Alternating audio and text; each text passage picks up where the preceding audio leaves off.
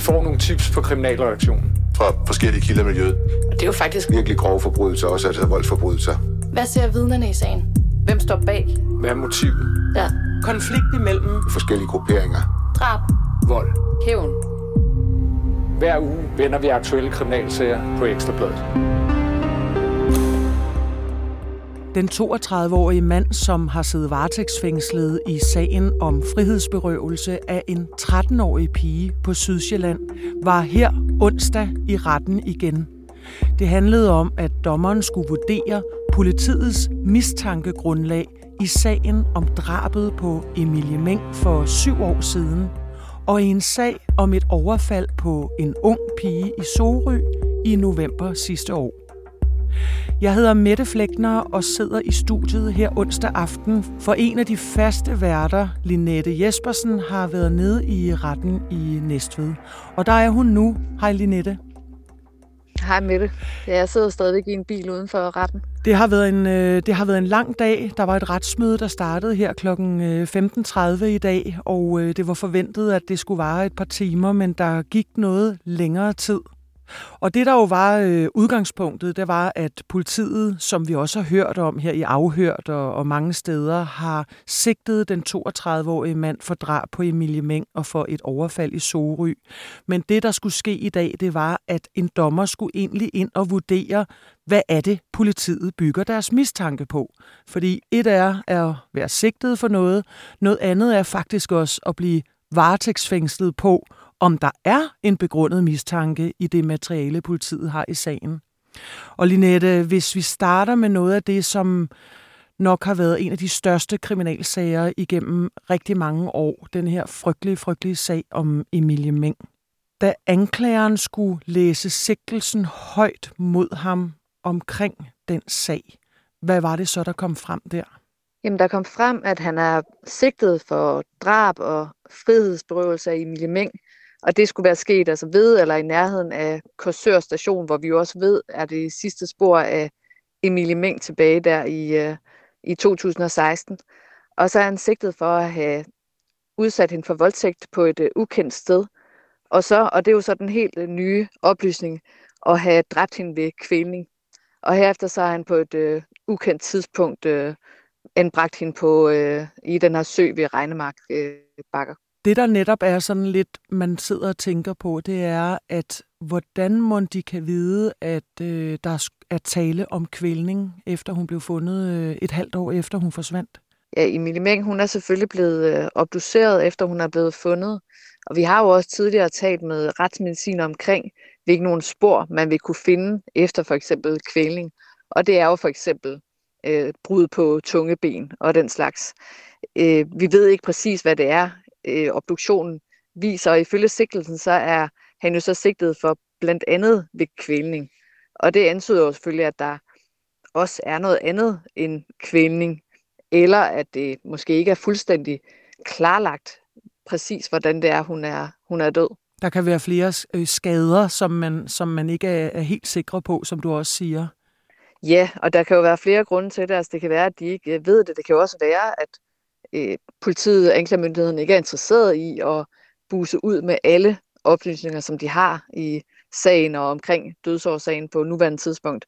Men det ved vi jo desværre ikke, fordi der er jo lukkede døre. Ja, fordi hvis du lige skal forklare, hvorfor er det egentlig, at vi sidder her, offentligheden ikke ved alt, hvad der er foregået i den sag? Ja, anklagemyndigheden hun havde en begæring om dørlukning, af, blandt andet af hensyn til efterforskningen.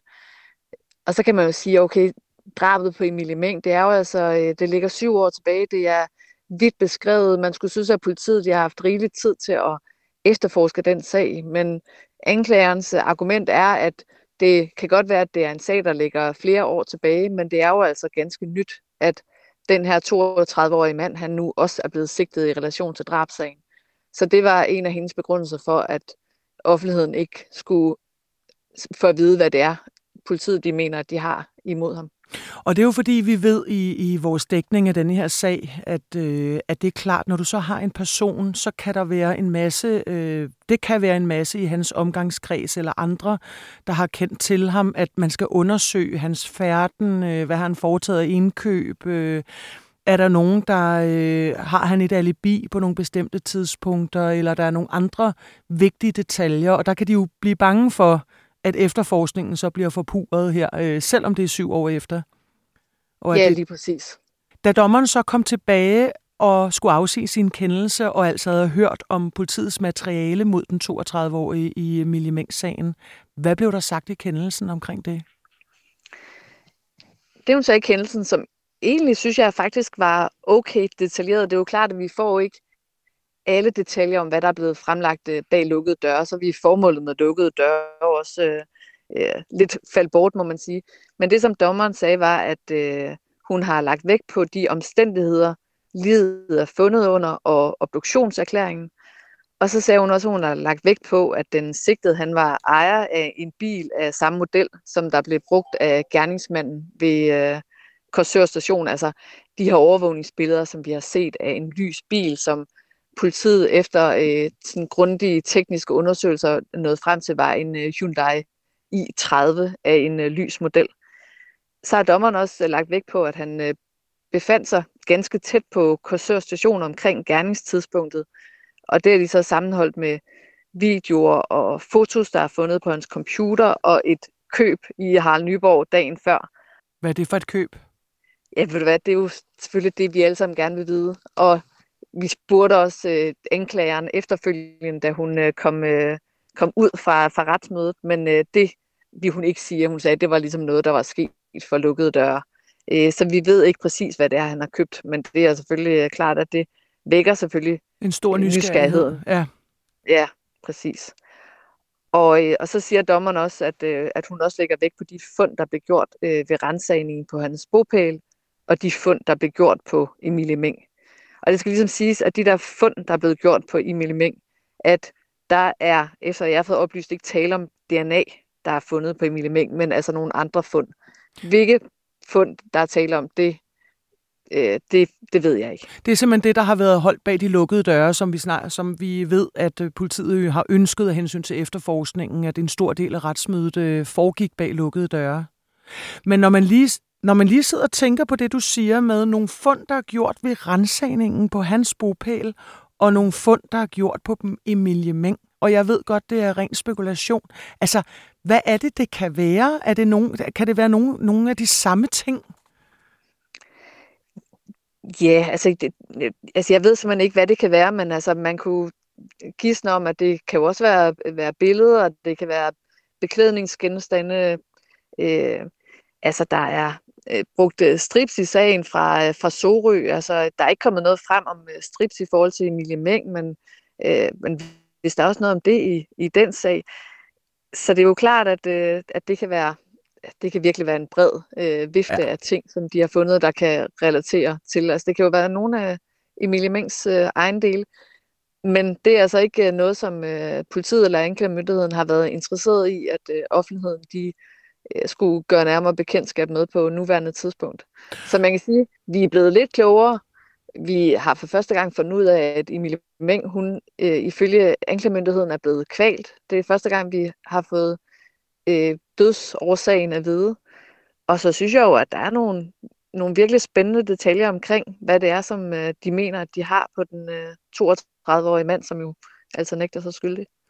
Linette, i, øh, i denne her sag, der er manden også sigtet for et overfald på en ung pige i Sorø i november sidste år, og øh, politiet oplyste også tidligere, at han var sigtet for det. Og det var endnu en sag, som dommeren altså skulle vurdere øh, mistankegrundlaget på. Og øh, hvad var det, der kom frem, da sigtelsen omkring det blev læst op her i øh, retten i dag? Ja, der kom faktisk nogle, sådan, synes jeg, ret hårdrejsende detaljer frem omkring det forhold. Altså han er jo, som du siger, sigtet for øh, overfald på, på en efterskole i Sorø i november sidste år, hvor øh, pigen hun blev, tru, øh, blev truet med en kniv, øh, efter han ifølge sigtelsen øh, slog hende i maven med en knyttet hånd og satte sig på hendes ryg og satte strips på hendes øh, håndled. Og hun blev også holdt for munden, og øh, ifølge sigtelsen havde han så til hensigt at udsætte hende for voldtægt. Men det mislykkedes altså, fordi hun øh, skreg op, så han, øh, hans forhævne på en eller anden måde mislykkedes. Og så var det, han sagde til hende, at hun skulle øh, tælle til 100. og så forlod han selv stedet. Det er sådan meget... Øh... Ja, det, altså, da du sad og, og lavede live-dækningen nede fra retten, og jeg sad og, og fulgte med øh, fra redaktionen også, så var det sådan noget, der slog en, denne her med, at han sagde til hende til til 100, og mm. så, hvad kan have været hensigten med det? Ja, altså der var faktisk en i livebloggen, der nævnte, at det, det mente han også, at øh, det var tilfældet i sagen med Ammermanden. Og det er faktisk rigtigt, at øh, hans sidste offer bad han også om at tælle til. Det var så 5.000, øh, før at øh, hun ligesom skulle øh, kunne, kunne forlade stedet. Og man kan jo selvfølgelig kun øh, gisne om, hvad øh, grunden kan være, men øh, han forlod stedet øh, den, den gerningsmand så det her umiddelbart efter, så det er jo formentlig for, at øh, han har haft tid til at kunne, øh, ja, så han kunne, kunne, sikre, kunne væk. Ja, han kunne sikre sig et lille forspring, og så komme væk derfra. Ja. I hvert fald må ja. man konkludere, at han opgav sit forhævne, den gerningsmand, der overfaldt. Og så skal vi naturligvis øh, huske at understrege, at den 32-årige nægter sig skyldig i de her nye sigtelser. Øh, han har jo kun erkendt at have... Øh, øh, delvist erkendt i sagen om den 13-årige pige, der blev øh, frihedsberøvet i april, og som blev fundet, og hvor han så blev øh, anholdt i sin tid. Men Linette, tilbage til sagen fra Sorø. Da dommeren så havde øh, fået forelagt øh, mistankegrundlaget og skulle vurdere materialet, hvad blev der så sagt i kendelsen, da dommeren kom tilbage omkring Sorø-sagen? Ja, hvis vi øh, starter med øh, Sorø-sagen, så sagde hun, at øh, hun har vurderet, at der var begrundet mistanke mod den øh, 32-årige i forbindelse med overfaldet.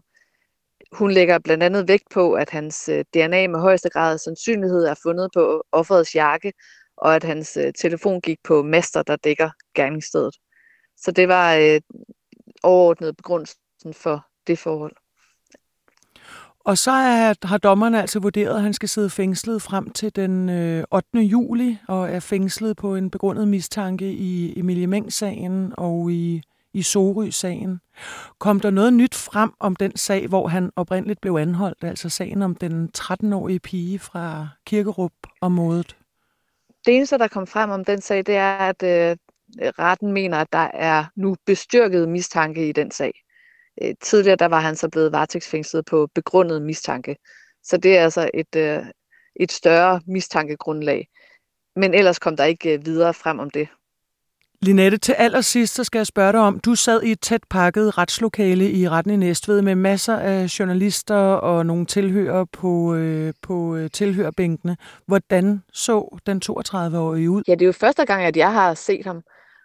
Og da han kom ind i øh, retssalen, der øh, havde han sådan et øh, meget sådan, øh, stift, sådan lidt øh, mørkt, øh, sådan lukket blik, øh, og gik lige frem mod sin, øh, sin plads ved siden af øh, forsvaren Karina Skov. Altså han kiggede overhovedet ikke ned på øh, os journalister eller de tilhører, som, øh, som var mødt frem. Blandt andet også øh, noget familie. Han var iført sådan en sort lynlåstrøje, der var åben, altså en Adidas øh, trøje med, øh, med tre øh, hvide striber på ærmerne og en hvid t-shirt. Og så satte han sig ellers ned og greb straks ud efter sit øh, vandglas og, øh, og tog, en, øh, tog en tår af det.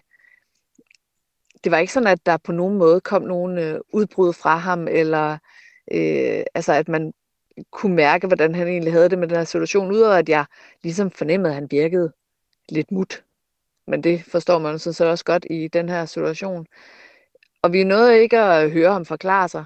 Det eneste, det var, at øh, dommeren spurgte ham, om øh, han havde haft lejlighed til at tale med sin forsvar, og det svarede han så bekræftende ja til.